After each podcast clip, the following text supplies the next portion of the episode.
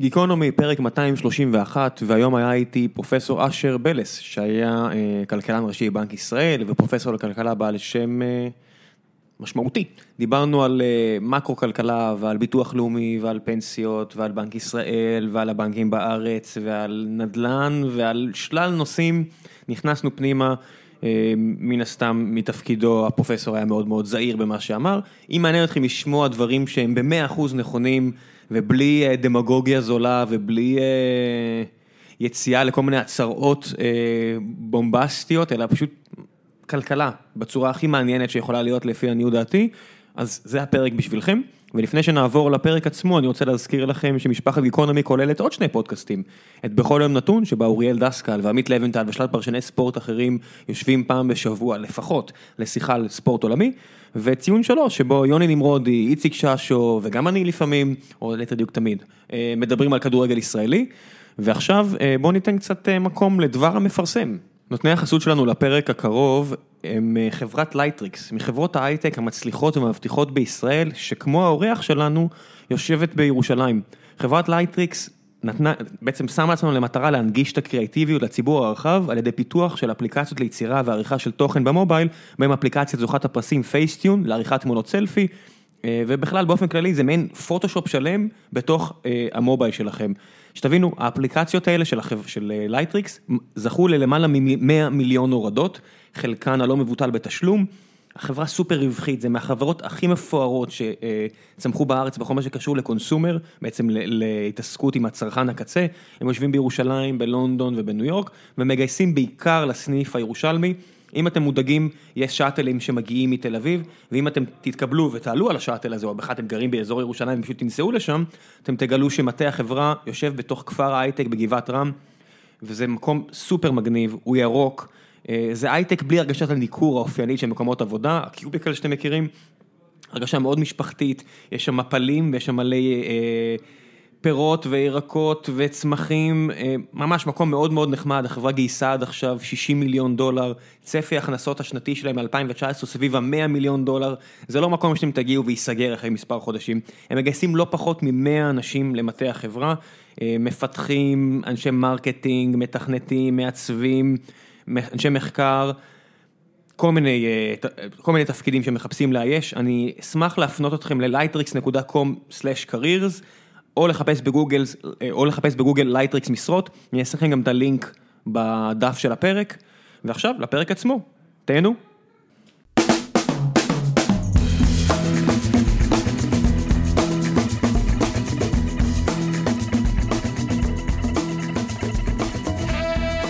גיקונומי 231, והבוקר נמצא איתי פרופסור אשר בלס, בוקר טוב פרופסור. בוקר טוב. מאיפה אתה מגיע? מירושלים? מירושלים. איך היה הנסיעה? סבירה ביותר עם הכביש המהיר.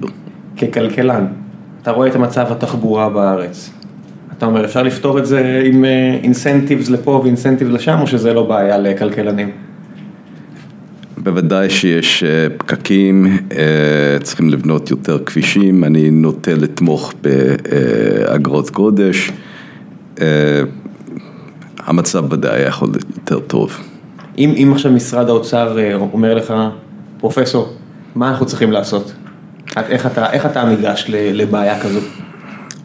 יש כאן שילוב, כי בסך הכל בישראל רמת המינוע היא לא גבוהה ביותר בהשוואה למדינות אחרות, יחד עם זאת מדובר במדינה שהיא צפופה וצריכים לפתח את התשתיות, גם התשתיות הציבוריות, גם של הכבישים וגם לתת ביטוי לעלות של נסיעה בשעות שבהן כולנו רוצים לנסוע, קרי אגרת גודש או אגרה כזו או אחרת. איך משכנעים ציבור לשנות התנהגות כל כך רגילה של לנסוע בשעות קבועות ופתאום להתחיל לשלם יותר?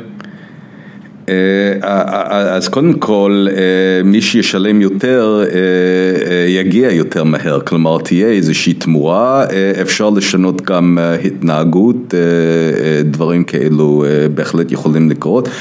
אנחנו צריכים לזכור שיש מקומות בעולם שגם שם, ואני לא מדבר במדינות פחות מפותחות, גם במערב, בארצות הברית, בשעות מסוימות.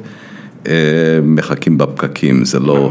בארצות הברית הייתי, מה, אתה מגיע לוושינגטון, יצא לי להיות שם כמה פעמים בעבודה, או ללוס אנג'לס, כל מיני מקומות כאלה, זה יותר גרוע מפה אפילו. נכון, נכון. עכשיו, לא בכל ארצות הברית, אבל במקומות מאוד צפופים, הבעייתיות הזאת בהחלט קיימת. אתה למדת כמה שנים, למדת, היית בבוסטון, איפה שיש תחבורה ציבורית טיפה יותר מוצלחת מפה. איך אפשר, איך אפשר בכלל להניע במדינה כמו ישראל פרויקטים כאלה גדולים, והאם בכלל כדאי? קודם כל, גם בבוסטון הפרויקטים הגדולים היו בעייתיים. שנים רבות, הזמן הנדרש להגיע לשדה התעופה היה משמעותי ביותר, ועד שקיבלו את כל ההיתרים לבנות את הכביש הנוסף, הגשר הנוסף, אחרי זה היו בעיות בתשתית שאף אחד לא חלם עליהם, למשל כשהתחילו לבנות את כל התשתיות, מסתבר שחולדות שחיו באזור מאות בשנים פתאום יצאו החוצה והגיעו והיה צריך לטפל וזה לא היה בדיוק בתכנון אבל בסופו של דבר הדבר הזה נפתר לפחות חלקית, לקח הרבה זמן. אין קיצורי דרך מהבחינה הזו? כשהאוכלוסייה גדלה, אנחנו צריכים להבין שאחת התופעות במדינת ישראל שהאוכלוסייה גדלה בקצב די מהיר. כמעט הקצבים הכי מהירים בעולם המערבי, אני עושה פה במרכאות. גם בעולם המערבי וגם אין מרחב או שניתן לעבור למקומות אחרים, בסך הכל מדובר במדינה יחסית קטנה וגם האוכלוסייה גדלה. וגם חלק מה... לא חלק, הרי הערים תוכננו במקור לא בכדי להחזיק תשתיות כאלה ויש קושי. אני מסתכל על מה שאתה אומר ואתה מגיע בכלל מתחום של שוק ההון ואני מסתכל, אחד הדברים שיותר מעניין אותי ומעסיקים אותי או שאני אוהב לקרוא עליהם זה על בורסות אבל לא במובן של השקעה אלא על המבנה הזה בכלל של השקעות במובן המקרו, אני מסתכל למשל על משהו כמו בורסה ישראלית שנועדה לתת פתרונות לפני, לא יודע מה, 20-30 שנה לעולם אחד ואני מסתכל היום, האם למשל הבורסה הישראלית, יש לו מקום היום? זאת שאלה מעניינת, השאלות שאתה מעלה בקשר לבורסה היו קיימות גם לפני 20 שנה ויותר, כבר הרבה מאוד זמן חברות בהייטק נוטות להנפיק ולהיסחר לא בבורסה הישראלית אלא בחוץ לארץ, הבעיה הזאת מלווה אותנו לא מעט זמן. אני מניח שיש מקום לבורסה ישראלית, אבל אנחנו בהחלט יכולים לראות מצב שמספר חברות שנסחר בבורסה יורד בשיטתיות על פני תקופה של 15 שנה, יכול להיות שזה דווקא תהליך מבורך. אני מעריך שכן תהיה בורסה בטווח הארוך פה. איזה מטרה הבורסה, אוקיי בוא נדבר בצורה יותר פילוסופית, איזו מטרה הבורסה בארץ אמורה לשרת, אם אתה מסתכל על זה ככלכלן? אז קודם כל ודאי יש חברות מקומיות שיכולות לגייס מקורות בארץ, שהן לא רוצות בהכרח לעסוק עם הדרישות שקיימות בחוץ לארץ ולו מסמכים באנגלית וכדומה, כשבאמת הם פונים בעיקר למשקיעים הישראלים. אבל השאלה שאתה מעלה היא שאלה שקיימת בלא מעט מדינות קטנות, למשל האם צריכה להיות בורסה בארצות קטנות באירופה או האם מדינות קטנות צריכות לסמוך על בורסות יותר גדולות, למשל מדינות במזרח, במרכז אירופה רצוי שיהיה אצלם בורסה או האם הן יכולות למשל לסמוך על הבורסה בפרנקפורט. והשאלה הזאת קיימת לא רק בהקשר ישראלי כמובן ואין תשובה חד משמעית. אתה התעסקת הרבה עם פיקוח על שוק ההון ועל בורסות, אני מסתכל על כל מיני אני אקרא לזה פרשיות שקרו בשנים האחרונות בבורסה הישראלית, שלפחות לאנשים כמוני די פגעו באמון, ביכולת שלי להגיד, אוקיי, אני רוצה שהכסף שלי יהיה שם. איך משקמים אמון כזה ומה עשו פה לא נכון? תן דוגמה לדברים.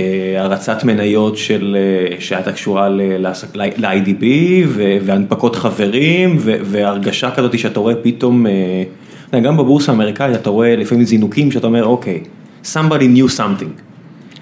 ובסדר, אני מקבל את זה שבכל פעם שקורה משהו יש אנשים שיודעים, אבל יש הרגשה, אולי זו הרגשה מוטעית, שבארץ it's a rigged game, אני לא יודע למה, אבל יש הרגשה כזו. מדובר במשק קטן, מעט מאוד שחקנים, והאפשרות שכולם מכירים את כולם, בוודאי על פניו סבירה יותר, כשהמספר השחקנים הוא קטן. יחד עם זאת, מסתכלים לאורך זמן גם בבורסה הישראלית. מי שמשקיע לאורך זמן בבורסה הישראלית ולא פעל בפזיזות, ומי שכל שנה לקח סכום מסוים והשקיע, לאורך זמן התשואה שלו עלתה על התשואה שהוא קיבל ודאי באג"ח ממשלתיות, אבל גם בהשקעות שנחשבות מאוד טובות, למשל נדל"ן מגורים. אז בסך הכל התוצאות הן טובות, יחד עם זאת אין ספק שצריך להיות אימון בבורסה ומעשים פסולים ודאי פליליים אסור שהם יתרחשו. מה עשו פה בעצם לא נכון או מה עשו מבחינת פיקוח על שוק ההון? במה שונה ישראל ממדינות אחרות? אז קודם כל צריכים לומר שדברים לא טובים שקרו במדינות אחרות לא קרו אצלנו, למשל ישראל יחסית צלחה את המשבר ב-2007, אבל יש כאן מבנה פיקוחי שונה מאשר בחוץ לארץ, לטוב ולרע, גם מדובר שוב במשק קטן ולכן האפשרות אולי להחזיק מחלקת חקירות ומחלקת מחקר בשלוש ארבע רשויות בו זמנית ושכל אחד מהם יתפקד, הסיכוי הוא קטן יותר. זה לא הוצאה שמצדיקה את עצמה, אני תמיד אומר את זה גם, שאני רואה למשל במס הכנסה, שיש לנו כלכלה שחורה כביכול של בגובה של 20% מהכלכלה או כל מיני מספרים כאלה שאף אחד לא יודע כמה הם, ואנשים אומרים שקשה לאכוף את זה, אבל יש פה אינסנטיב מיידי למדינה, לא? להגביר את האכיפה. אני לא, אני חושב שנדרשת זהירות בהגעה למסקנה סביב הדבר הזה, כי הדוגמה שאתה העלית לגבי מס הכנסה, מה שלא כך ידוע,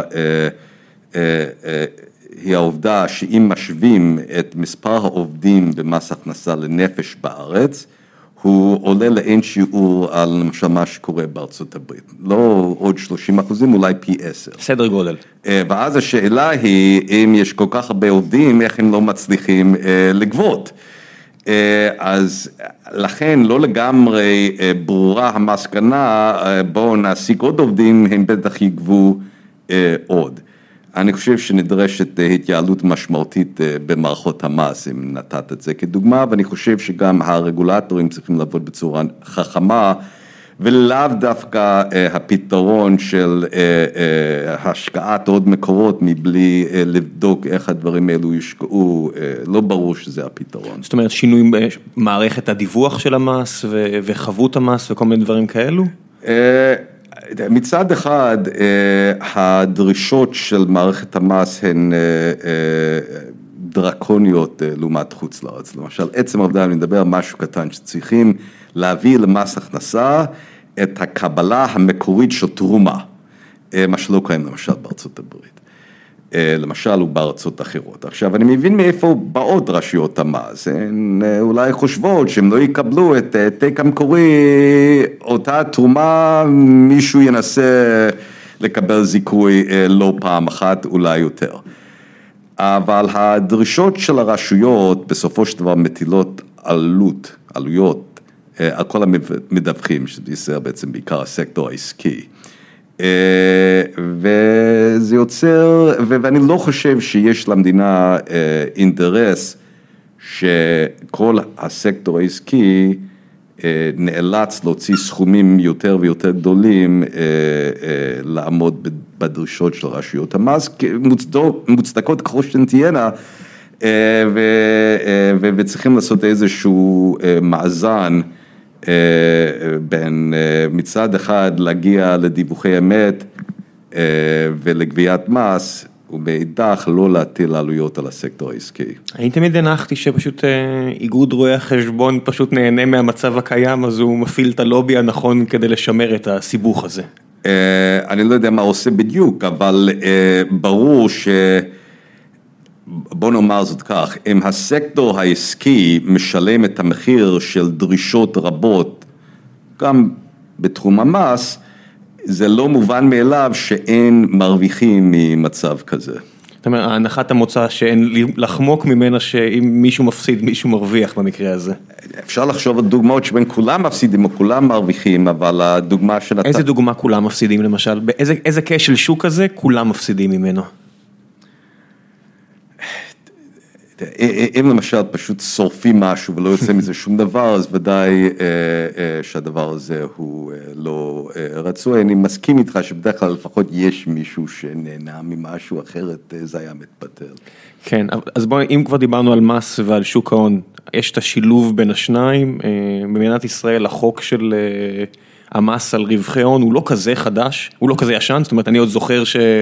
לא שילמנו מס על רווחי הון. בבורסה. כן, בבורסה. לא, אבל רווחי הון. בוודאי, בוודאי, אני מדבר על הבורסה, שאחד המהלכים שכנראה גם פגעו מאוד בבורסה הישראלית, אולי הזרימו יותר הון לנדל"ן, אתה היית בעד המהלך הזה?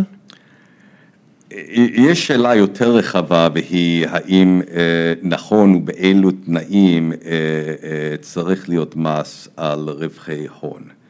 כי אם המס על הרווחים הוא סביר ונכון, אז במידה מסוימת מתייתר הצורך למס על רווחי הון, כי בעצם אם מחיר של נכס עלה, בוא נאמר לצורך העניין מניה, הדבר הזה מבטא אפשרות שהחברה תרוויח יותר בעתיד.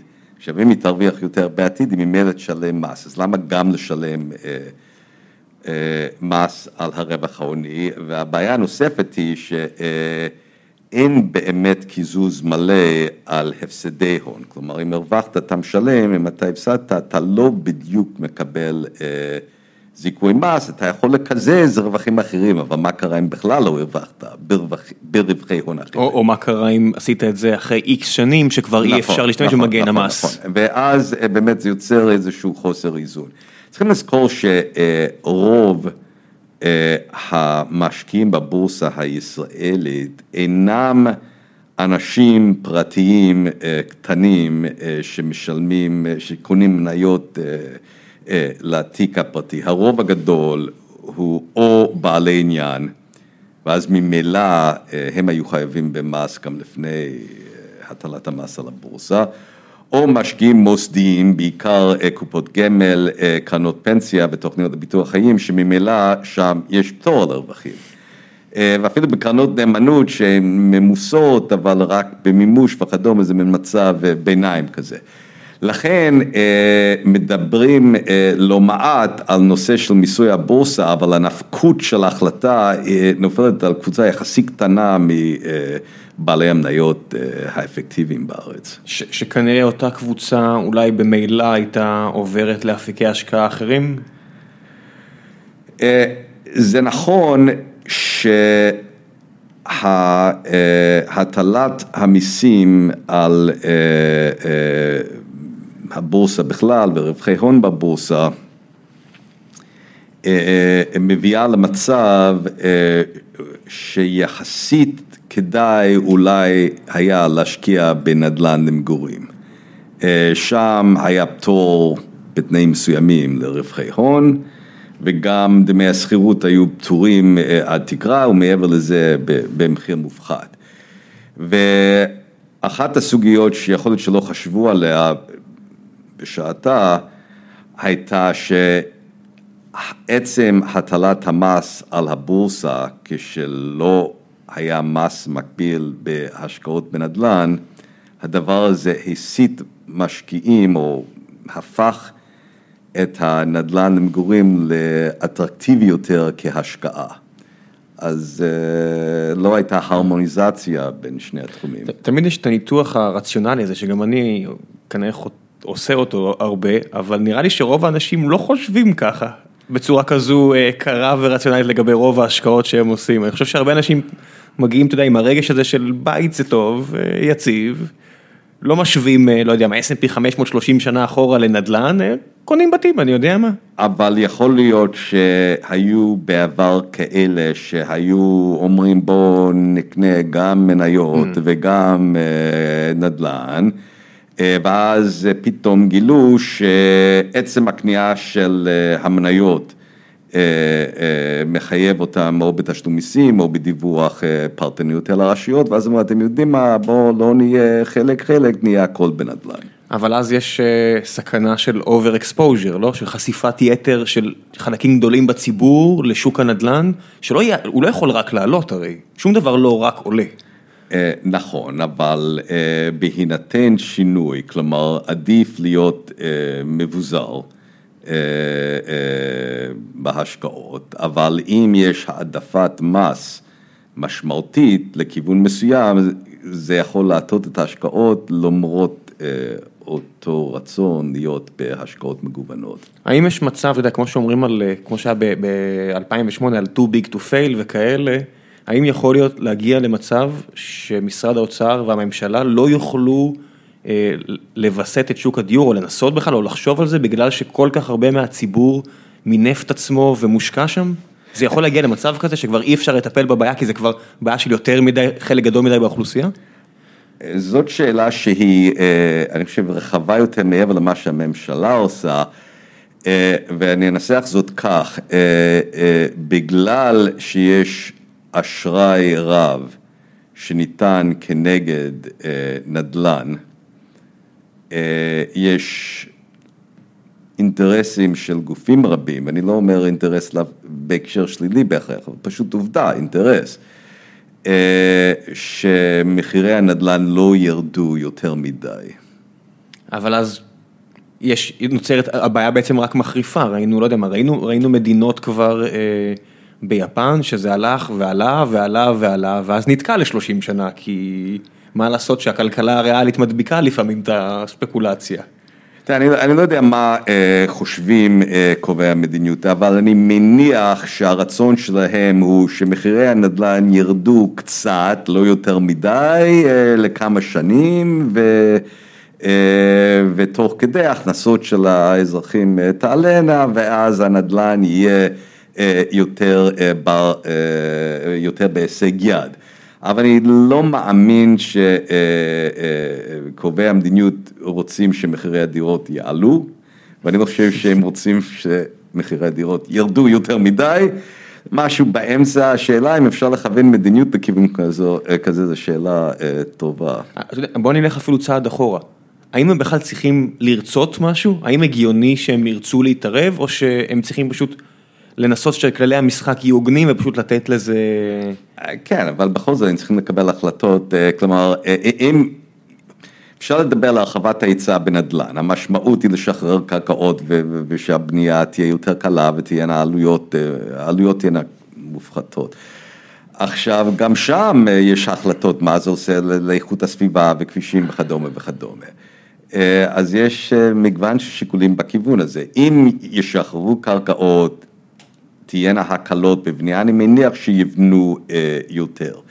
אם יבנו יותר בקצב מאוד משמעותי, מחירי הדירות אה, ירדו. אם מחירי הדירות ירדו, יהיו לא מעט אנשים שירגישו עניים יותר, כלומר, אה, זאת התוצאה ואין בלתה. ירגישו עניים יותר, או תלוי באיך הם קנו את אותן דירות, אה, אולי יהיו בבעיה, אם הם מינפו את עצמם לצורך העניין.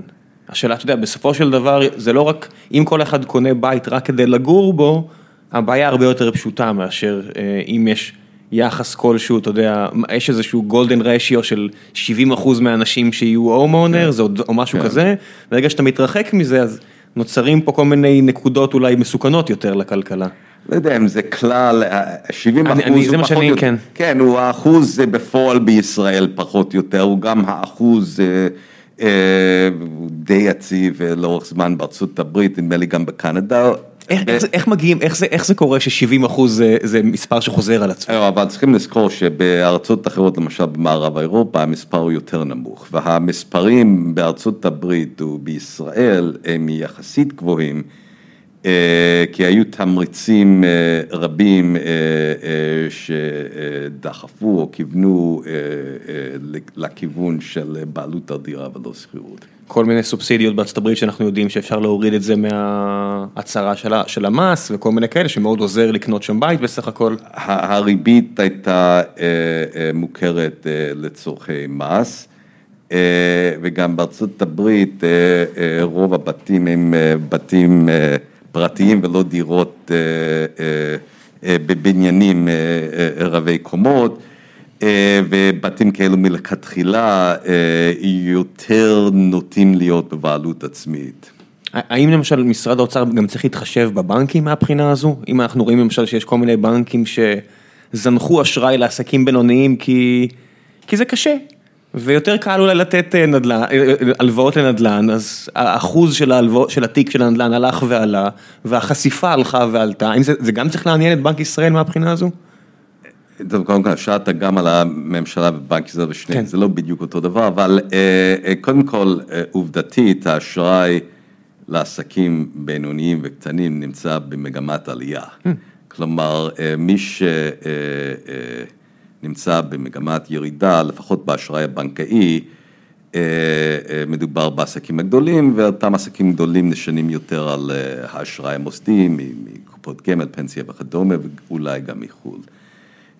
זה גם נכון שהמשכנתאות הוא רכיב יותר משמעותי בתיקים של הבנקים בשנים האחרונות, יחד עם זה המשקלות הם בדרך כלל נמוכים יותר ממה שאנחנו מכירים בחוץ לארץ, כי העובדה היא שאנשים שקנו דירות לפני 20-30 שנה, כמעט אין להם משכנתאות, וגם מי שנוטל משכנתה על דירה חדשה, שיעור המימון הוא נמוך בממוצע, יש חריגים כמובן ביחס למקובל בחוץ לארץ. אז שמגיע בנק ישראל ועכשיו צריך להחליט אם הוא מתערב או לא, ואתה היית בתפקיד כלכלן ראשי בבנק ישראל וצריך לעשות את ההחלטות האלה, כמה בעצם יש לך בכלל לבנק ישראל מקום בכלל לשנות פה משהו מהבחינה הזו, אתה יודע, הרבה מאשימים את בנק ישראל, אני רואה כל מיני כאלה, אתה יודע, voices, אתה יודע, כל מיני אנשים, למה אתם לא מעלים את הריבית, למה אתם לא זה, למה אתם לא זה, עד כמה בנק ישראל בכלל יש לו באמת את היכולת, הרי הוא תלוי במטבעות אחרים, והוא תלוי במה שפה, והוא תלוי במה שם, כמה בכלל חופש יש לו להשפיע פה? יש בכל זאת חופש, יש שיקולים שונים, בעיקר יעד האינפלציה, בעיקר מה שקורה בחוץ לארץ, השפעה על שער החליפין, דברים מהסוג הזה. אבל צריכים לזכור שרוב האשראי ממילא ניתן בריבית קבועה, ולכן שיעורים, שינויים בשיעורי הריבית ישפיעו רק על החלק הקטן של המשכנתאות. הם ישפיעו על משכנתאות חדשות. אם הריבית היא קבועה. נכון, בזה אין ספק, כן. הם, אתה יודע, זה בסך הכל המערך שיקולים של זוג או משקיע שמגיע, לא משנה אם זה זוג, של רוכש, רוכשי דירה. עכשיו, זה לא משנה מה קרה, עכשיו הם צריכים לעשות החלטה אם הם יכולים לעמוד בהחזר או לא יכולים לעמוד בהחזר. ובסופו של דבר הריבית שבנק ישראל קובע, משפיעה מאוד על העניין הזה. על הריבית הקצרה. כן, בוודאי, קצרת מועד, כן. כן, אבל חלק ניכר מהמשכנתאות הוא בריבית קבועה, ואומנם יש קשר בין הריבית של בנק ישראל בטווח הקצר לריבית לטווח הארוך, אבל הקשר הוא בוודאי חלש יותר ולא לא בהכרח מיידי וברור. כן, בסביבה שבה כל כך הרבה שנים הריבית נמוכה, אני לא חושב, היה דבר כזה בהיסטוריה, לא, בכלל בהיסטוריה הכלכלית. שוב, היו אפיזוד, הייתה תקופה למשל בארצות הברית בשנות ה-30 שהייתה ריבית שלילית אפילו. כמו באירופה עכשיו, ראיתי ריבית שלילית בחלק מהמקומות. אז היו אפיזוד, בדרך כלל זה קורה כשאין אינפלציה או אפילו יש תופעה של ירידת מחירים. דיפלציה. כן. אבל זה כבר ממש... אתה מדבר על שנות ה-30, זה ממש קיינזיאן אקונומי של לתמרץ, שזה בעצם הכלי של בנקים מרכזיים, לא? שאומרים שהדפיסו כסף, אומרים שהכניסו הרבה כסף למערכת מהבחינה הזו, עודדו את ההלוואות באמצעות ריבית נמוכה בעצם, לא? לא בטוח אם המדיניות בארצות הברית בשנות ה-30 חשבה בהקשרים האלה. אבל אגב, בהקשר של קיינס, ההשפעה של קיינס הורגשה דווקא בשנים אחרים, מלחמת העולם השנייה, לא כך, ממש לא לפני זה.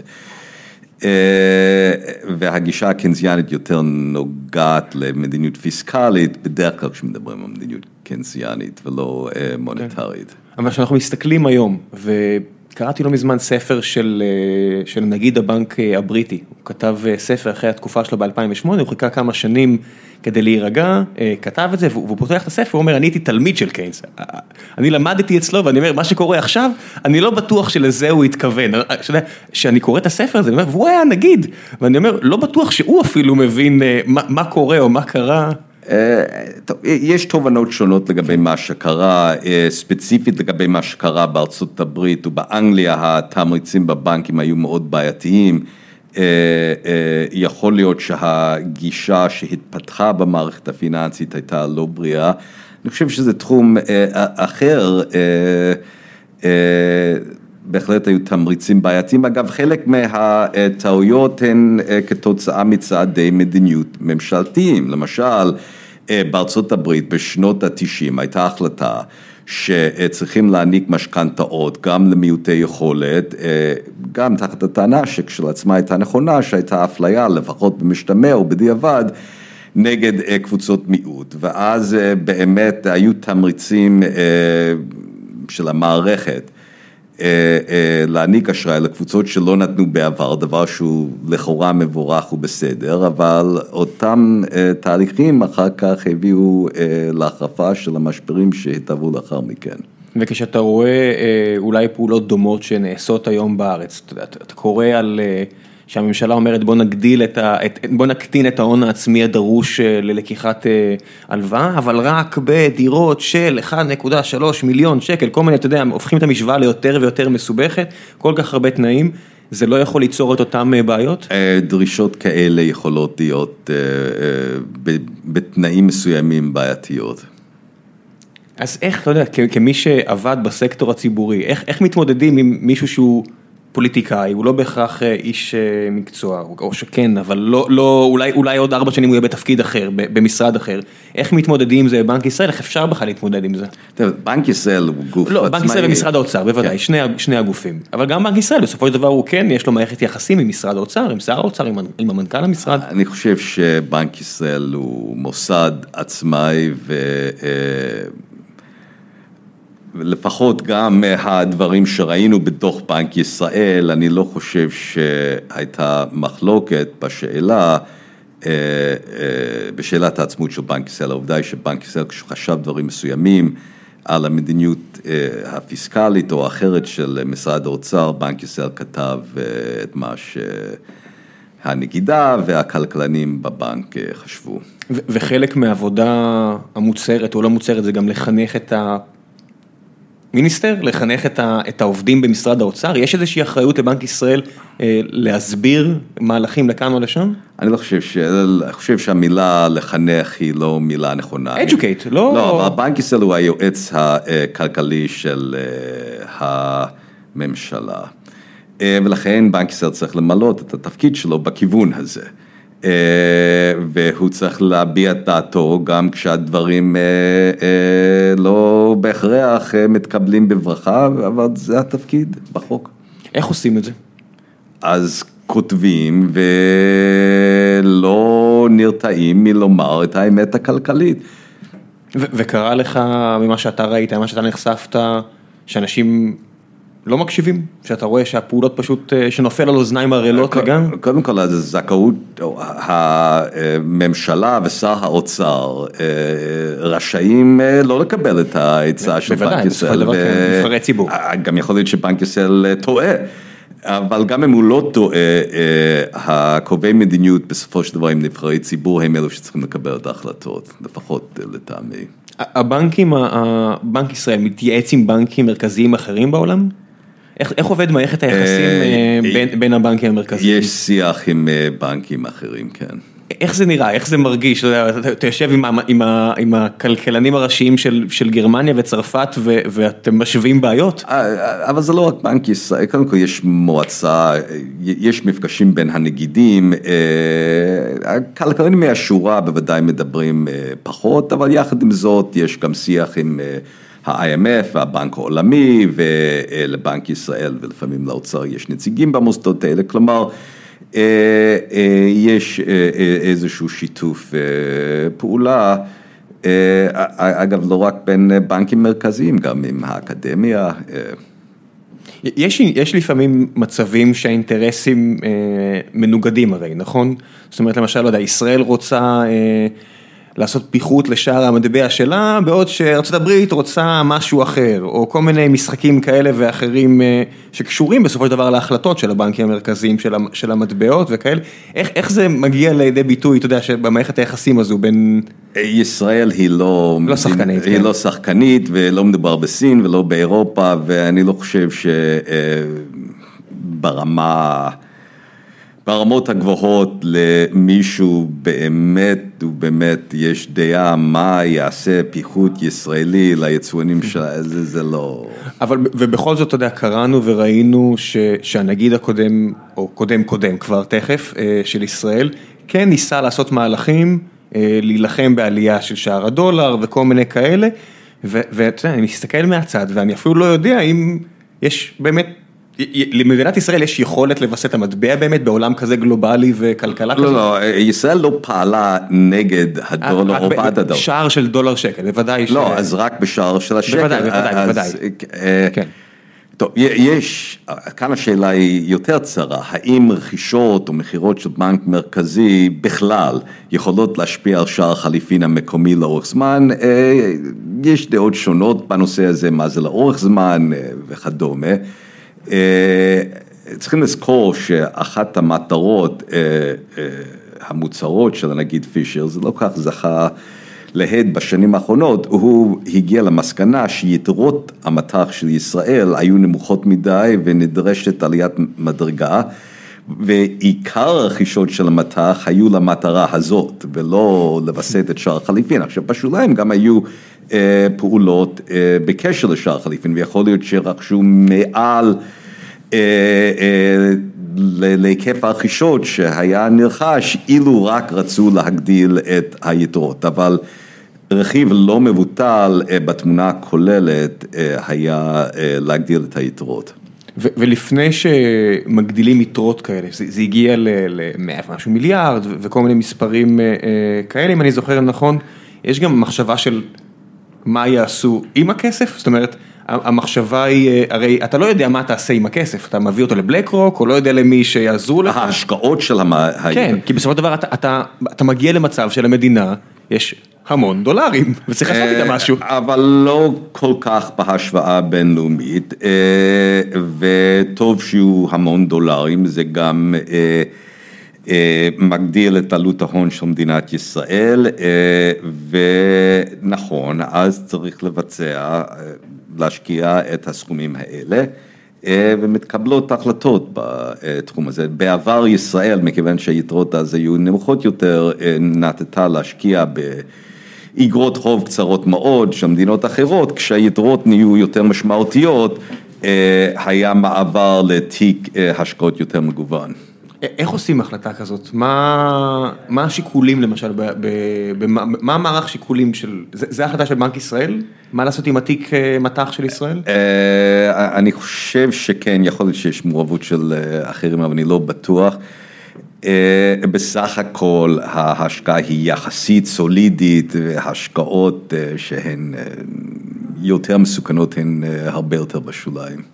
זאת אומרת, השקעה סולידית, מה זה אג"ח של מדינות יציבות כמו גרמניה וארצות הברית? כן. עכשיו, יכול להיות מצב, אגב, זה קרה בנורבגיה עם מדינות עם לא מעט אוצרות טבע, וזה עלה... טריליון דולר קרן. בהקשר שישראל עם הגז הטבעי ואולי עם אוצרות טבע אחרים, שיכול להיות שאז צריך להשקיע את הכספים בניירות דרך אחרים לטובת הציבור, לא הגענו לשם, אבל יכול להיות שאז יתקבלו החלטות שלגביהן יהיה ניתן לחשוב על השקעה בתיק יותר מגוון, עם אולי סיכונים קצת יותר משמעותיים. יש סיטואציה שבה בנק מרכזי, למשל כמו של ישראל, שיש לו תיק כזה, נניח 100 מיליארד דולר, שהוא עושה את ההשקעות האלה לתוך ישראל, או שזה כבר יותר מדי להגדיל את הפוזיציה על הכלכלה המקומית? זאת שאלה מעניינת. בדרך כלל הטיעון הוא בואו נגוון גם ככה רוב המקומיים משקיעים כמעט את כל כספם במשק הישראלי, אז בואו נגוון.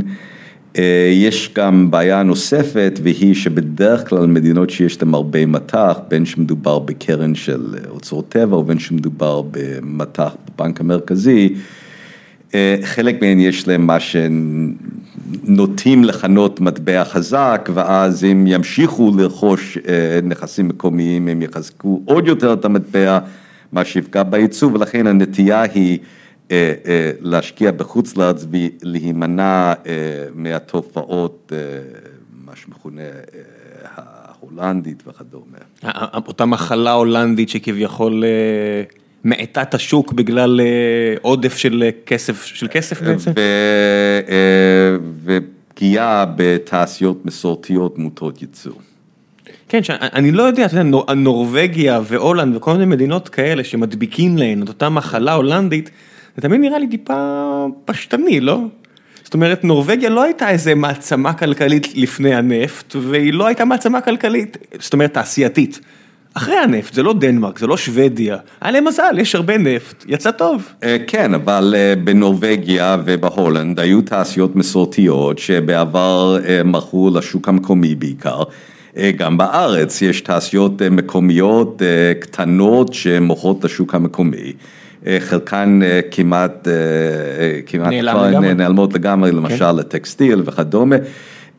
יש אחרות שזוכות להגנות כאלו ואחרות והן עדיין קיימות.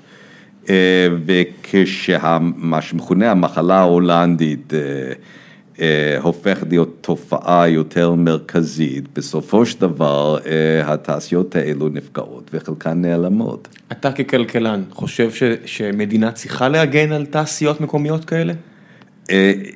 קיימים תנאים ייחודיים שאפשר לחשוב על אפשרויות כאלה, אבל ככלי מדיניות גורפת, ככלי מדיניות גורפת, מקובל לחשוב שזאת לא הגישה הנכונה. זאת אומרת, תעשו מה שאתם עושים טוב, תעשו, אם זה לא שרד, כנראה שזה לא נעשה מספיק טוב? כן, עכשיו אפשר לדבר על תעשיות מפותחות מאוד, שדורשות שת"פ, אולי תעשיות ביטחון כאלו ואחרות, שאתה בכל זאת רוצה שיהיה, אבל הכלל האצבע הוא שצריכים לתת לתהליכים האלו להתפתח. אתה יודע, אני קורא הרבה כלכלנים שאומרים דברים כאלו, אבל בסופו של דבר הסביבה הרי היא לא סטרילית, יש תעשיות בסין שהתפתחו, בגלל ששוק הדואר העולמי מוטה לסין ויש הטבות שהרבה מדינות נתנו, אם הן מבינות או לא מבינות, לכך שסחורות מסין יגיעו בדולר. וזה משפיע על הסחורות המקומיות. ואני אומר, אם היה even playing fields, אז אולי תעשיות מקומיות היו יכולות להחזיק מעמד. כשלהביא חבילה מסין עולה אה, פחות מאשר לשנע חבילה בין בוסטון ללוס אנג'לס, אין שום סיכוי ליצרן מקומי. ואני לא רואה כלכלנים מתייחסים לכל מיני עיוותי שוק כאלה שקיימים. לגבי חלק מהעיוותים צריכים לטפל בהן, אבל אם ניקח דוגמה יותר פשוטה, אם מדינה זרה החליטה שהיא פשוט מסבסדת תעשייה מקומית ואותה תעשייה מוכרת בישראל בזול, אז אין מה לעשות. ככלל, לא רק שאין מה לעשות, ככלל אין שום סיבה שהאזרחים והצרכנים המקומיים לא ייהנו אף הם מהסבסוד של אותה מדינה זרה. כן, אתה יודע, הדאגה היחידית, כמו בכל קרטל או מונופול, לא יודע מה, מה יקרה כשהמדינה ההיא תפסיק לסבסד ואיבדת את היכולת לייצר אצלך. אבל זה כנראה... לא, אבל בדרך כלל מדובר בתעשיות שהן, הטענה להגנה מתייחסת לתעשיות שהן בדרך כלל לא הכי מתוחכמות, וגם אם פתאום הדברים ישתנו, זה לא בלתי אפשרי למצוא תחליפים, ואנחנו צריכים לזכור שאנחנו מאוד קטנים בכלכלה העולמית. והיכולת של ישראל להשפיע על מה שקורה שם בטווח הארוך היא אפסית. אתה לפעמים מסתכל על כלכלנים במדינות גדולות יותר ומקנא ביכולת שלהם להשפיע על המשחק בצורה גדולה יותר, אני עכשיו רואה את כל המשחקים של הטאריפס בין ארה"ב ומדינות הגדולות והאיחוד האירופי וסין, מהצד שלך ככלכלן שעבד במדינה יחסית קטנה, זה לא מרגיש לך... קודם כל אני לא עוסק בצורה שוטפת עם מדיניות מיסוי, אבל ממש לא. לא חסר לך? לא. אתה אומר, היה לי כיף. כן. יאללה, בוא, מה אתה אומר שנעבור קצת לשאלות מהקהל, נשאיר קצת מקום לשאלות מהקהל. בסדר גמור. אז בואו ניתן קצת זמן לקהל, בואו נראה. מושיקו גרינברג שואל, מה עמדתך לגבי תפקידם ונחיצותם של בנקים מרכזיים, בעיקר קביעת שיעור הריבית במשק, והאם אתה מאמין שהטכניקה הזאת היא ברת קיימא לטווח הארוך? כל עוד יש מטבעות מקומיים, אז כן, עכשיו באירופה למשל אין באמת משמעות במובן הקלאסי לתפקיד של הבנק המרכזי, יש עדיין בנקים מרכזיים אבל הם לא כל כך קובעים את הריבית, הם ודאי לא עוסקים בשער חליפין כי יש מטבע אחד. יש ECB וזה מה יש, יש מריו דרגי וזה מה יש. לא, אז יש בנק מרכזי אירופאי, אבל אם היה מטבע אחד בעולם אז יכול להיות שהתשובה היא כן, אבל זה לא המצב ובישראל ענייננו השקל מדובר במטבע שהיא עצמאית. אתה חושב שזה היה טעות מצד הרבה מדינות אירופאיות לוותר על המטבע שלהן?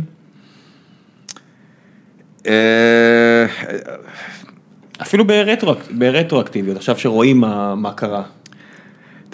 אין ספק. hindsight לגמרי. לא, שוב השאלה היא מבחינתו של מי, המדינות החזקות יותר באירופה, נאמר לענייננו גרמניה, בגלל שמדובר באיחוד,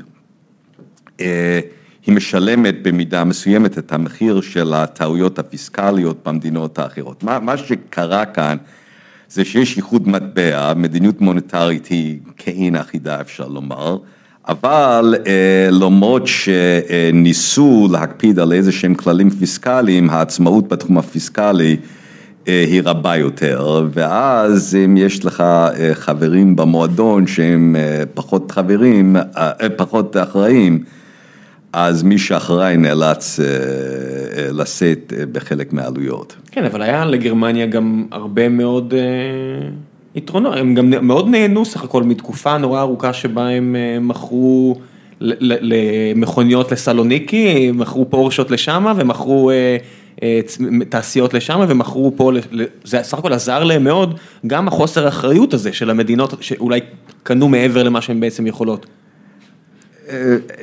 אין ספק שהסיבה שגרמניה, ואנחנו אומרים גרמניה, אבל זה נוגע למדינות החזקות האחרות באיחוד,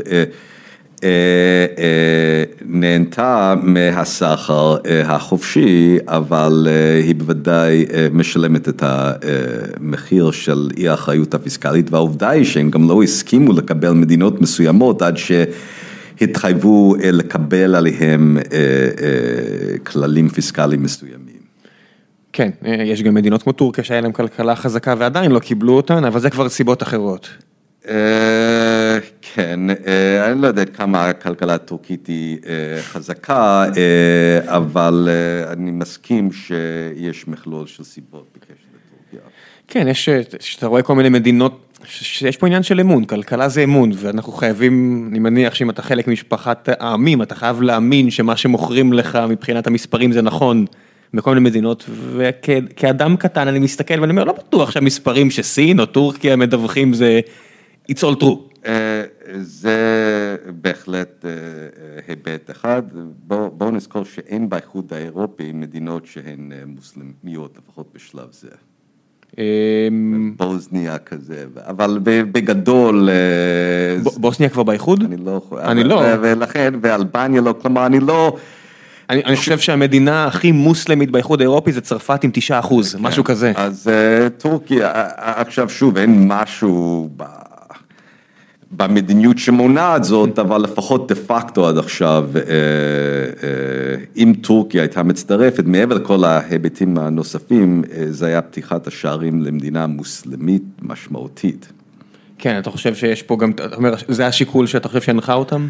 אני לא, לא, אני לא אומר שזה בהכרח השיקול, אבל זה היה אה, אה, אה, שינוי דרמטי, אה, כניסה לאיחוד גם אה, מעבר... וגם מדינה עם הרבה אוכלוסייה גם. מעבר חופשי של אנשים, כלומר, אה, כמו שאנגליה עכשיו אומנם יוצאת, אבל כמו שעכשיו... אה, בשנים שאנגליה הייתה בפנים, כל המסעדות באנגליה, אני מגזים כמובן, הן נוהלות על ידי איטלקים, המשמעות היא שטורקים, אזרחי טורקיה רבים היו מגיעים לחופשיות.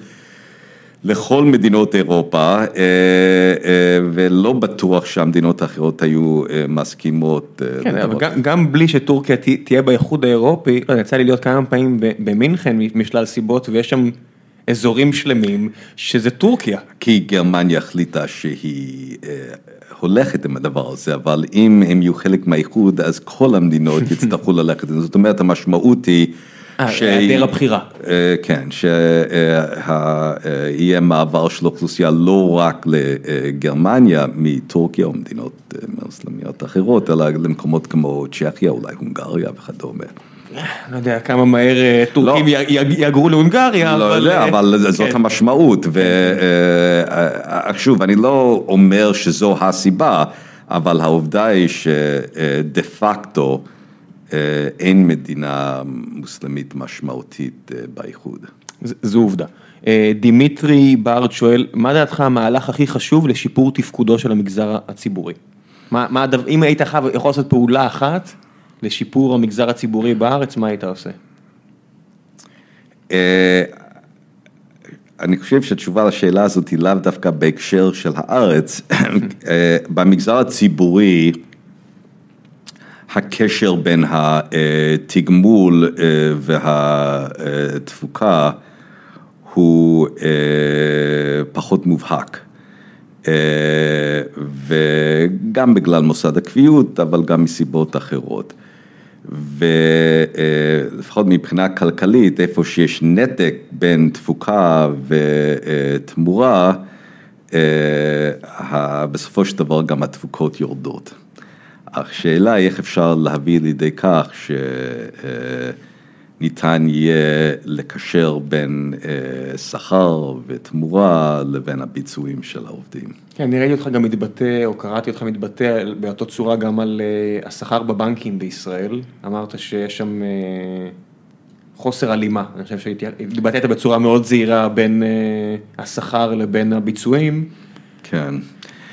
השכר בבנקים הוא גבוה יחסית לענפי משק אחרים, אין על כך מחלוקת. כשעשו את המהלך הזה, שהוא אחד המהלכים המקוריים בעולם, נקרא לזה, שהגבילו שכר של מוסדות פיננסיים בארץ, היית בעד? א', אני לא נשאלתי. סתם שואל, אם היו שואלים אותך.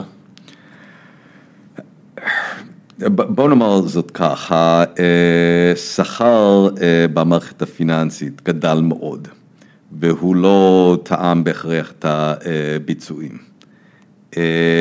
ולמרות שמדובר בחברות פרטיות, החברות האלה מושפעות מאוד מ... מה כאן החברות פרטיות? זה חברות ציבוריות.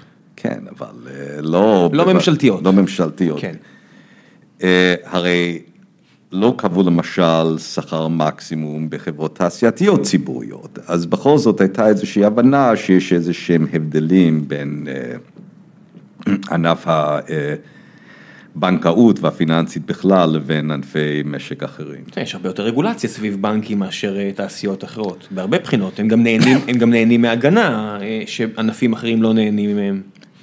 כן, הטענות האלו הן נכונות, יש רגולציה בתחומים אחרים, למשל בתקשורת, אבל שם השכר לא הוגבל, וזה נושא שבהחלט אפשר להבין את המניעים שהיו. אתה חושב שזה משהו שאנשים חוקרים את זה, אנשים באים מחו"ל כדי, או שישראל כל כך זניחה שזה לא מעניין אף אחד, כי זה סך הכל מהלך מאוד קיצוני מה שעשו פה. משכורות נחתכו ב-60-70 אחוז בדרגים הגבוהים של הבנקים. אה, למיטב ידיעתי לא בא מחוץ לארץ לחקור את זה, אה, שוב אנחנו זה באמת, ניסוי מאוד מעניין בסך הכל. הוא ניסוי מעניין אבל אה, יש תנאים מאוד פרטניים בארץ, כלומר בכלל כשחוקרים את המשק הישראלי יש כאן שאלה האם יש למה שקורה כאן איזה שהן השלכות שרלוונטיות לארצות אחרות מעבר למה שידוע בארצות אחרות, עכשיו ברוב המקרים התשובה היא שלא. כי פה- זה קטן מדי. כי זה קטן וזה ייחודי וכל מה שקורה פה קורה שם ואגב הנתונים בדרך כלל במקומות אחרים נוטים להיות טובים יותר מכל מיני סיבות. מה הכוונה טובים יותר? מאיזו בחינה? אה, הגישה לנתונים מסוימים בארץ אה, נוטה להיות אה, פחות נגישה מאשר למשל בארצות הברית. מה, מה למשל? אני יודע למשל, אם אני רוצה לחקור את שוק הנדל"ן בארץ, יש לי הרבה פחות מידע על נכסים מאשר בארצות הברית. אז זה הזכרת, ה- אה, באופן מסורתי הגישה לנתונים מסוימים בלשכה המרכזית לסטטיסטיקה הייתה פחות טובה מאשר מוסדות מקבילים בחוץ לארץ. אה, וגם הסודיות הבנקאית אה, אה, מונעת גישה לנתונים רלוונטיים ומעניינים בהקשר הבנקאי. אז אולי זה דבר אחד, אם היית צריך לשנות משהו אחד, אולי פשוט להגדיל את השקיפות. כן, יש גם דעות אחרות, למשל הגנה על פרטיות וכדומה, אבל אין ספק שנדרשת שקיפות רבה יותר בתחומים לא מעטים. כן, לא יודע, אני לא קונה בישראל לפחות, שפרטיות זה כזה ערך עליון ש... שאנשים חשוב להם, זה נראה לי שחשוב לאנשים פה פרטיות, רק שהם ברוב המקרים עושים שנייניגנס. אה, יחד עם זאת, יכול להיות שזה בנוי על הנחה של הרשויות מסוימות, אולי בעבר, אולי זה כבר לא אקטואלי, יש נטייה לנצל לרעה אה, אה. נתונים, ו- אה, ולכן דווקא צריכים להגן על הציבור אה, בעניין הפרטיות, אבל ללא כל ספק המצב כיום הוא שהשקיפות איננה מספקת. היה, איזה אה, ידיעה כזאת קטנה שבוע שעבר, שלעניות דעתי יותר משמעותית מהמקום שהיא קיבלה, שמעתה כל אדם שקונה דירה צריך להגיד מאיפה הכסף. וזה משהו יחסית קטן, אבל ההשלכות שלו יכולות להיות מאוד גדולות במדינה עם כל כך הרבה כסף שחור, לא? אם מדברים על שקיפות ועל מידע ועל אה, אולי להוריד פרטיות. הנקודה היא אה, מה יעשו עם הנתונים האלה. כי אה, אז אפשר לחשוב על אנשים שיהיו בבעיה ולא יוכלו להסביר מאיפה הגיע הכסף, אבל אני מניח שיהיו גם אזרחים תמימים שיסבירו מאיפה הגיע הכסף, ומי שיבדוק את הנתונים, הרי זה לא יהיה בדיקה... מן הסתם איזשהו מחשב לפי אלגוריתם יבדוק ואז אה, משהו לא יסתדר והשאלה היא האם יחקרו הרבה אנשים שהם בסדר גמור סתם יעקבו עסקאות לג'יט. אה, וגם אה, יחקרו אותם וידרשו מהם דרישות דרמטיות, או האם יעלו על כמות קטנה של אנשים שמעלימי הכנסות ומה יהיה המאזן. עכשיו ברור שאם על כל אה, 100 מעלימים, אחד במקרה עולה שהוא בסדר ודורשים ממנו דרישות רבות, אפשר להצדיק את זה, אבל אם היחס יהיה הפוך. שעל כל מעלים, אה, אה, 100 אנשים אה, טובים וישרים אה, יעברו אה, חקירות, אני לא בטוח שהמצב הוא סביר. איך, איך בעצם מטפלים בעניין כזה, פשוט קובעים איזשהו, איזשהו אה, Key Performance Indicator שאומרים אנחנו רוצים אה, לא להאט עסקאות יותר משבוע ולבדוק איך זה משפיע, איך, איך, אה, אתה יודע, כי אני מגיע מעולם שבו הכל נורא מדיד, אתה יודע, אני יכול לקבוע שאני עושה ניסוי, זה ניסויים יחסית קטנים על חברה פרטית, 40 עובדים, אני עושה ניסוי, אני אומר, טוב, אני רוצה לראות אם האינדיקטור הזה לא ירד, הכל בסדר, אם עלה, הכל אפילו יותר טוב. הנקודה היא שאני לא בטוח שלרשויות יש כיום מערך של נתונים אה, לפיו הם יכולים לדעת מה נחשב מקור נורמטיבי ואז החשש הוא שהאלגוריתם אה, ייבנה על סמך הנחות שהן לא בהכרח נכונות, שהן מושפעות מניסיון החיים שאנשים שעצמם מגדירים את הדברים האלו וזה בהחלט יכול להיות בעייתי. זה מדאיג אותך ככלכלן? או שאתה חושב שמי- שזה יהיה בסדר, אני יודע. אני חושב שכשמקבלים החלטות לגבי מדיניות, רצוי כמה שאפשר לבנות את ההחלטות על סמך נתונים מסודרים ולא על השערות שאין להן בהכרח בסיס כלכלי. יש פה כמה אנשים שכנראה לא אוהבים את שר האוצר, רגב לרנר שואל, כמה שנים ייקח לתקן את הנזקים של כחלון? אני מניח שאדם זהיר כמוך לא... בלי להתייחס לכחלון, אני חושב שיש תופעה שאפשר לומר בכלל. פופוליזם. לא, על פוליטיקאים, כלומר, אני חושב שחלק מהתופעות הכלכליות שקורות. אני מסמן לך שאין עוד הרבה שאלות. אוקיי, חלק ניכר מהתופעות הכלכליות קורות מסיבות שלא כל כך קשורות תמיד לפוליטיקאים. ולכן יש גם נטייה של פוליטיקאים לקחת קרדיט על דברים שלא כל כך קשורים להם. אבל כנגד יש גם נטייה להאשים בפוליטיקאים, במשמרים או בתופעות רעות שלא בהכרח גם קשורות לפוליטיקאים ובלי קשר לפוליטיקאי זה או אחר, חלק מהתהליכים קורים מסיבות רבות מאוד, גם הפוליטיקאים, גם תנאים מחוץ לארץ, גם החלטות של מפקחים והפקידות הבכירה ולא הכל מתחיל ונגמר עם הפוליטיקאים, יחד עם זאת צריכים לקבל החלטות שעל פניהן אמורות להוביל לתוצאות טובות ולהיות לטובת הציבור. זה נורא מעניין העניין הזה של פוליטיקאים שלוקחים קרדיט או שמואשמים, אנשים לא, אני חושב שלא מביאים מספיק קרדיט לכמה מורכבת הכלכלה העולמית היום. א', כן, אבל אני חושב שבמידה מסוימת זה היה נכון עוד לפני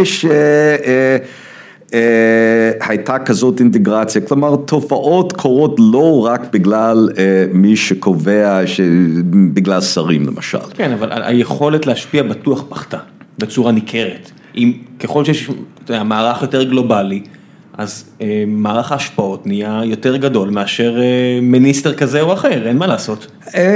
שוב, תלוי איפה, כלומר אפשר, אני מניח, לדון בשאלה אם התפתחויות בתחום הבריאות או החינוך נגזרות למשל מהפוליטיקאי או ממה שקורה בחוץ לארץ או בגלל תופעות מקומיות כאן שלא קשורות לא לחוץ לארץ וגם לא לפוליטיקאים. מה, פשוט כאוס? זאת אומרת, כאוס מהבחינה של התהליך קבלת החלטות, שאין מה לעשות, קשה לחזות. כאוס מתמטי, לא כאוס... יכול להיות שאפשר לחזות, אבל מי שאמור לטפל בזה הוא לא בהכרח פוליטיקאי. זאת אומרת, אנשי ה... בעצם אנשי המשרדים המקצועיים? או ש... לא הייתי מכנה את זה כאוס, אלא שמקבלי ההחלטות הם מאוד מאוד מבוזרים למשל, כלומר זה לא רק אדם אחד. אז הנה יש פה מישהו ששואל על חלק מהאנשים שעושים החלטות, אז כמה שאלות אחרונות, עודד שואל, מה יהיה עם המערכת הבנקאית הישראלית, איזה צעדים צריכים לעשות כדי שתהיה לנו תחרות אמיתית? זאת שאלה מעניינת, מניח שחלק מהמאזינים יודעים שהכנסת, ועדת הכלכלה של הכנסת בראשות איתן, חבר הכנסת איתן כבל, דנה בדיוק בשאלות האלה, לפחות בהקשר של אשראי ללווים. אין ספק שיש בעיה של תחרות בתחום הבנקאות והתקווה היא שהגופים שמטפלים בסוגיות האלה יקבלו החלטות טובות בכיוון. היית ממליץ להם לפתוח את השוק ליותר תחרות בינלאומית?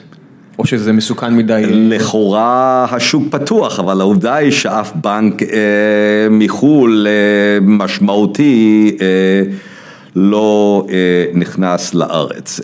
איך אתה מסביר את זה? אם מסתכלים על הרווח של שני הבנקים הגדולים בארץ, לאומי ופועלים, יש פה רווח גם יחסית למדינה קטנה, זה עדיין מאות מיליוני דולרים של רווחים כל שנה. איך אין תמריץ לגוף בינלאומי גדול להיכנס? הרי מאות מיליוני דולרים זה רווח משמעותי גם לארגונים גדולים יותר מאשר ממדינות גדולות יותר, זה עדיין רווח.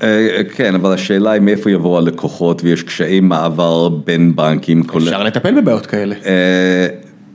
אני מסכים, אבל זה לא פשוט ואני מניח שבנק מחוץ לארץ, כשהוא מסתכל על השוק בארץ, יאמר שכדי להצליח אני צריך להתמחות בהבנת מערכת הרגולציה הישראלית והקיימים בשוק, הבנקים הקיימים טובים זה ממני. משהו בהקשר קצת יותר רחב, אם מסתכלים על הנתונים של הבנקאות העולמית, בנקים גדולים ממדינות גדולות כמו ארה"ב, אנגליה וכדומה, נוטות להיכנס לארצות גדולות מאוד, כלומר יעשו מאמץ להיכנס לצרפת או לסין או לרוסיה, כי גם אם ייקחו נתח מאוד קטן ויאפשרו להם לפעול בשוליים, השוליים יכולים להיות יותר בשר מאשר פה. בשר. וגם נוטים להיכנס במדינות שהן לחלוטין לא מפותחות, למשל חלק ממדינות הנפט הערביות הקטנות, כלומר ממילא לא היה מערכת בנקאית, אז נוכל להיכנס. עכשיו ישראל נופלת במין מצב כזה באמצע, היא לא מספיק גדולה כדי שמישהו גדול יגיד גם אם אני אקח נתח שוק מאוד קטן זה משמעותי, אני לא יכול לדלג על מדינה כמו ישראל, לא אומרים את זה, אבל מאידך אין כאן שטח פתוח לכולם, כבר יש מקומיים שהם די חזקים. ומה לגבי פשוט להוריד את הרגולציה כדי שמי שייתן שירותי בנקאות לא תהיה חברה, לא, לא יהיה בנק אב אמריקה, לא יהיה HSBC, אלא יהיה גוף קטן יותר. כי בסופו של דבר, הקושי, אתה יודע, ואני בתפקיד הקודם שלי, המאזינים, אני מניח חלק מהמאזינים יודעים, עזרתי לבנות בנק חדש. בסופו של דבר, החלק גדול מאוד מהקושי, זה כל המערכת הישראלית, שהיא מאוד שונה ממערכות אחרות, כל מערכת ייחודית. אבל האם לא צריך פשוט להוריד רגולציה ולהגיד לאזרחים, תקשיבו, אתם יכולים ללכת לשם, תשלמו פחות, אולי תקבלו יותר, אבל זה מסוכן יותר. זאת אומרת, פחות להגן על האנשים מפני עצמם, לתת להם יותר את החופש לעשות החלטות, ואז באמת להוריד את רף הכניסה. כן, אבל מה זה לדרוש יותר? אני מניח שידרשו מהם דרישות בקשר להלבנת הון. זה בוודאי נכון, אבל זה גם ארה"ב דורשת ויש שם שלושת אלפים בנקים. כן, אבל ארה"ב היא מדינה הרבה יותר גדולה, אגב גם ההיסטוריה קובעת, במקור בארה"ב היו 15 אלף בנקים, ועובדה היא שזה ירד לשלושת אלפים. אבל שוב, השאלה היא האם הבנקאות, האם אותם בנקים זרים יעסקו בתחומים מסוימים, תחומים אחרים, העובדה היא שבפועל לא נכנסים, אם מפחיתים את הרגולציה צריכים להבין איזו רגולציה, יש טענה שלמשל אין מספיק רגולציה בתחומים מסוימים על הבנקים, אבל אין ספק שצריך לעשות צעדים שיעודדו את התחרות בתחום הבנקאי. אני מודה שמהצד זה מרגיש לי כמו משהו מאוד מוזר, כמעט כשל שוק, כי אם אתה רוצה למשל עכשיו לגנוב, או מה זה לגנוב, למשוך עובדים בכירים מבנקים בארץ, אז יש קאפ על שכר, אז נפתרה הבעיה פה, עזרו לך. יש פה כביכול מערכת מאוד לא יעילה, זאת אומרת יש פה הזדמנות לעשות disruption. זה מרגיש כאילו, אני לא מבין למה אין פה באמת בנק זר, כי אנשים חושבים שיש פה המון הגבלות על בנקים זרים, אבל כמות ההון שצריך היא לא עצומה. וההשקעה, אני מוקף בסטארט-אפים שגייסו עשרות מיליוני דולרים על שוק יותר קטן מאשר הבנקים הישראלים. הבנקאות הישראלית, משהו פה לא מסתדר לי. לא, קודם כל צריכים לקבל רישיון. נכון. יש ועדת רישיון. וצריך אחוז מסוים מהבעלים שיהיה ישראלי, יש פה משהו בכל זאת, אבל יש פה מספיק יזמים ישראלים, אני פשוט, משהו פה חסר לי באיך יכול להיות שעדיין לא קמו פה עוד בנקים. אז העובדה היא שלא קם בנק ישראלי כמעט 50 שנה. כן, לא, בינלאומי קם... בתחילת שנות ה-70, כמעט 50 שנה. 70, 80, צדיק בינו, לא... לא, לא, זה היה בשנות ה... הרי זה... מדהים, מדהים, אוקיי. זה הוקם בעצם כיזם של התאחדות התעשיינים בשעתו, וזה לא קרה, אבל שוב, אפשר לחשוב על פתרונות יותר פשוטים שלא צלחו, למשל שבנק הדואר יהפוך להיות בנק, העובדה, זה לא קרה, ולבנק הנה יש סניפים, ולכאורה יש לה, היה יכול להיות לה קל יותר, כן. קל, לא קל יותר, וזה לא צלח. כן, לא יודע, כל מה שאני לוקח דואר, אני מבין למה זה לא צלח. כן, אבל אפשר היה לחשוב שלא אותם עובדים בהכרח, הרי אחת הטענות זה שלבנקים המקומיים יש מערך קיים, ולדואר יש איזשהו מערך, יש לדואר נדל"ן, יש לפחות איזושהי אפשרות לצאת למרחב עם פיזור גיאוגרפי, ובכל זאת זה לא הלך. אוקיי, בוא נעשה שניים שלוש שאלות אחרונות. עידו שבח קליין שואל, איזה פרשה אתה הכי אוהב לקרוא בתורה? כנראה... אני מכיר אותו, כן. אה, אתה מכיר אותו? כן, כן, מה השאלה שלו? הוא שואל, איזה פרשה אתה הכי אוהב לקרוא בתורה? יש לקחים כלכליים מהתורה? אין ספק, יש, אני חושב, נימות של יחסי, יחסים כלכליים שעולים בתורה. ויש שאלות של מנהיגי ציבור, איך הם נוהגים בתנ"ך, ואין ספק שחלק מהלקחים הם אוניברסליים ולאורך זמן. אז בכל זאת, מה הפרשה האהובה עליך, אם כבר שאל? אל תדאג, הפרשות האחרות לא ייעלבו. הסופר כבר מזמן לא. אני לא חושב שאני יכול, כולם וכולם בניי. כולם היו בניי. אוקיי, בוא נעשה שני שאלות אחרונות. שואלים פה על דירוג, תומר שלובסקי שואל, האם אתה חושב שהעלאת דירוג האשראי של ישראל תמשיך? והאם ישראל עושה די על מנת לצמצם את החוב הלאומי? אתה יודע, אח שלי שהוא, אחד האחים שלי שהוא כלכלן, תמיד בדעה של אנשים לא מעריכים מספיק את העניין הזה של חוב, שצריך חוב, זה לא שאם אתה יכול להוריד זה לאפס זה בהכרח טוב. לאפס זה לא בהכרח טוב, אבל אני חושב שהתהליך שבו התחלנו לפני אולי 30 שנה וקצת, להפחית את החוב הלאומי כחלק מהתוצר הוא צעד מבורך. לא הגענו למנוחה ולנחלה וצריך עוד להרחיב, לצמצם את החוב הלאומי ולכן ככל שהגירעונות הממשלתיים לא יצומצמו, יש כאן חשש לפגיעה בדבר הזה, כולל בדירוג האשראי לטווח הארוך, אם כי לא בטווח הקצר. אז מבחינתך המהלך הזה צריך להמשיך, של בכל זאת הפניית משאבים כדי לצמצם את החוב, עדיין...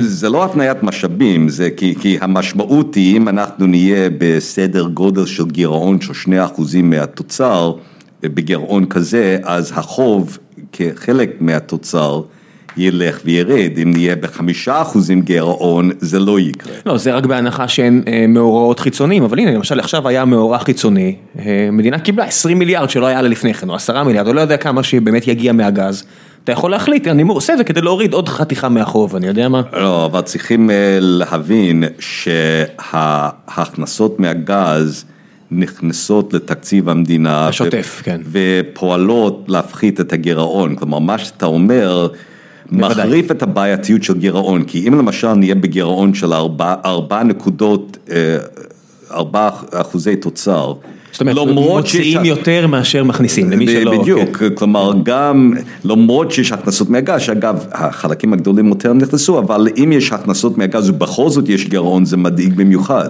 כן, אבל כמו כל משק בית, כשאתה מכניס כסף אתה גם נוטה להוציא יותר, יש פה איזושהי טענה אולי פסיכולוגית, לא בהכרח כלכלית, של אני לא אביא את זה לקופה ואז פחות יוציאו.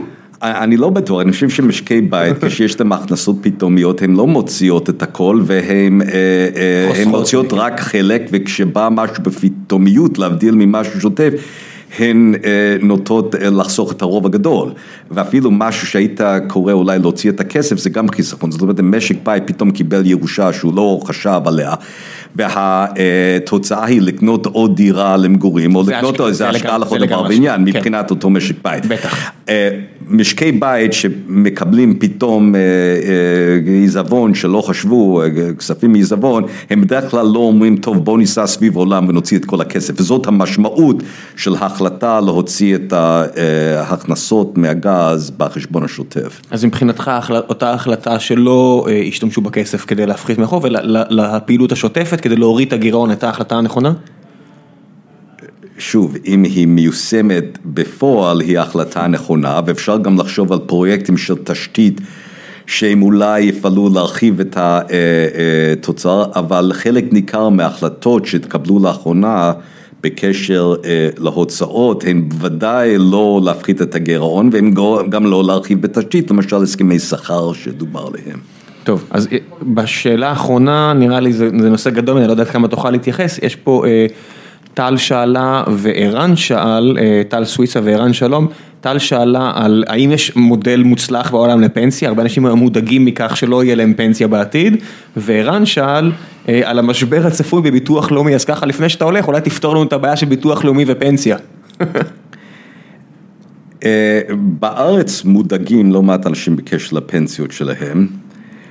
יחד עם זאת, וזה אולי יישמע מפתיע, המצב בארץ יחסית למקומות אחרים במובן של כמה חיסכון יהיה לציבור הרחב יחסית להכנסות השוטפות, הוא לא רע בהשוואה לארצות אחרות. אני חושב שמה שקרה זה שהציבור מודאג ובצדק מכך שבעבר קבוצות מסוימות שהיו נהנות או מפנסיה תקציבית או מפנסיה די בטוחה בקרן פנסיה ותיקה לפי נוסחה. שמסובסדת, כן. שהייתה מסובסדת, צריכים לזכור שגם הקרנות הפנסיה החדשות מסובסדות אבל פחות. בחלקן, בחלקן.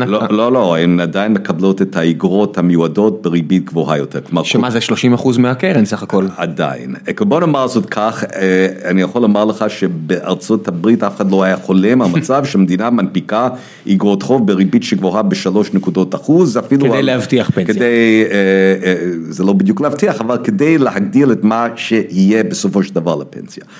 עכשיו, אז שוב, למי שהיה לו משהו מובטח בעבר לפי נוסחה, זה לא לאותו מישהו, כי אותו מישהו ממשיך להיות, אבל נגיד לדור הבא של עובדים במוסד כזה, כשהדור החדש רואה שאין לו את מה שהיה לדור הקודם, אז הוא מודאג, למשל עובדי מדינה כיום לא מקבלים פנסיה מובטחת, בעבר כן קיבלו.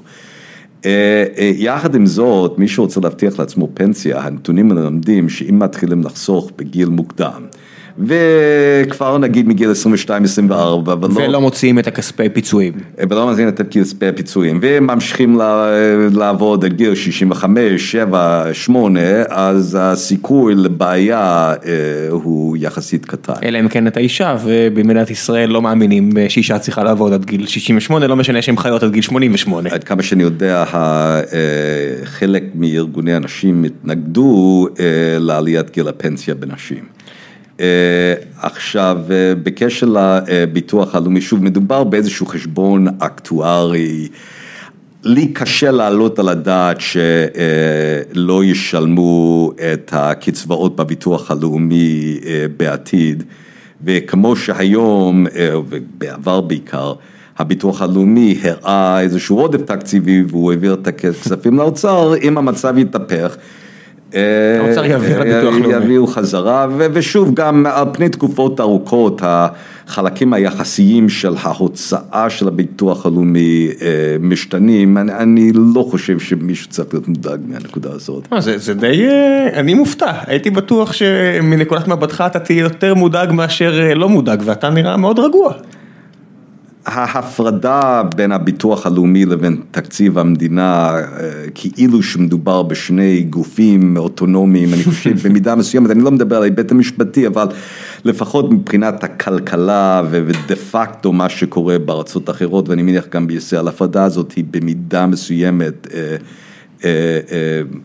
מלאכותית, היא אולי מילה חזקה מדי, אבל ודאי בכיוון של המלאכותיות. יפה מאוד. עכשיו לפני שנסיים, אני בדרך כלל נותן לאורחים להמליץ על מה שהם רוצים, תשלח את המאזינים שלנו לקרוא משהו, לראות משהו, לעשות משהו, מה שבא לך. אז מה שאני ממליץ שכל אחד שיהיה לו זמן, שיקרא את מלחמה ושלום. הנה, כבר הרבה זמן לא המליצו פה על נובלה טובה, שולחים אנשים רק להחכים, אני אומר, עזבו, תשבו, באמת שספר טוב fiction. יכול לעזור, מלחמה ושלום, קצת קלאסיקה רוסית, מה קרה? חצי פיקשון, יש שם תיאורים של קרבות, יש שם מורשת קרב מדויקת להפליא אגב, לגבי חלק מהמלחמות. כן, זה נכון, הרבה מהספרות הזו של רוסיה, סוף מאה ה-19, תחילת מאה ה-20, הרבה ממנה מושפע מתנועות ריאליסטיות כאלה ואחרות. כבר לא עושים כאלה יותר. ויותר מזה, הרי הספר נכתב בערך נדמה לי חמישים ומשהו שנים אחרי מלחמות נפוליאון. נפוליאון הראשון. כן. כן, כן, כן. אז לכאורה זה נכתב הרבה אחרי איכשהו, איך זכרו וכדומה, צריכים לזכור, אנחנו 70 שנים, 50 שנה אחרי מלחמת ששת הימים, כשהוא כתב את זה, הזיכרונות היו בערך טריים כמו ששת הימים אצלנו. עם פחות מידע. עם פחות מידע. עם פחות מידע, נפוליאון לא השאיר במוסקבה הרבה... הרבה רשומים. נכון, אבל יכול להיות שדווקא מהסיבה הזאת, מורשת קרב, התורה שבעל פה, הייתה יותר מסודרת, כי דווקא היא לא הייתה כל כך כתובה. כן, אתה יודע, אנשים לא מעריכים מספיק כמה העולם היה קרוב להיות מאוד מאוד שונה, אם היה חורף פחות קשה ברוסיה לפני כמעט 200 שנה. בכלל ברוסיה, בתחילת המאה ה-20, יכול להיות שמלחמת העולם הראשונה הייתה לא פורצת, או שהייתה נדחית ב-6-8 שנים, היינו רואים מצב שרוסיה הייתה הופכת להיות דמוקרטיה ליברלית. כן, בכלל, באופן כללי, זה אחד הנושאים שאני אישית יותר אוהב, אתה יודע מה, אני אנצל את הבמה להמליץ, יש היסטוריון שאני מאוד אוהב בשם דן קרלין, הוא לא אוהב שקוראים לו היסטוריון, אבל הוא היסטוריון, הוא מוציא תסקיטים כאלה, עשרות שעות, זה כמו ספר רק באודיו, וכשהוא מדבר שם על מלחמת העולם הראשונה, מבינים כמה השיקול של גרמניה מהפחד מרוסיה, הם אמרו עכשיו צריך להתחיל, כי עוד כמה שנים יהיה לנו נורא בעייתי, נצטרך להילחם בשתי חזיתות, והרוסים יהיה להם הרבה מאוד אנשים, עכשיו זה הזמן הכי טוב. ואנשים לא מבינים כמה כל המערך שיקולים היה מורכב, והיה פה המון המון אבני דומינו, שברגע שהפילו את הראשונה, לא היה מה לעשות, ואני לא בטוח לגבי מה שאתה אומר עם דמוקרטיה ברוסיה, כי התרבות שלהם כל כך אנטי דמוקרטית, אתה יודע, כשהם עשו את המהפכה הקומוניסטית כל כך מהר זה has gone sideways. אבל הייתה צמיחה מאוד מהירה בכלכלה, כן, ורוסיה נפתחה לשווקים בינלאומיים. והיו, כלומר... נכון, נכון, נורא קל להגיד ברטרואקטיב, וגם מי שיקרא על ארה"ב של סוף המאה ה-19, אנשים לא מבינים שהמפלגה הקומוניסטית הכי גדולה בעולם הייתה שם. בארצות הברית הייתה את התנועה הסוציאליסטית הכי חזקה והכי הרבה קומוניסטים, ענבי זעם לא נכתב משום מקום, וזה 30-40 שנה אחרי התקופה שאני מדבר, ההיסטוריה הייתה יכולה להיות מאוד מאוד שונה. אני חושב שכמו שנורא קל, כמו שאמרת על כחלון, שמבקרים אותו, איך לא עשית, איך לא שינית, אנשים לא מעריכים עד כמה מורכב העולם הרבה פעמים, ולפעמים פשוט צריך ללמוד ולראות מה קורה וליהנות מזה, או לפחות לנסות ללמוד כמה שיותר. תודה רבה פרופסור שהגעת.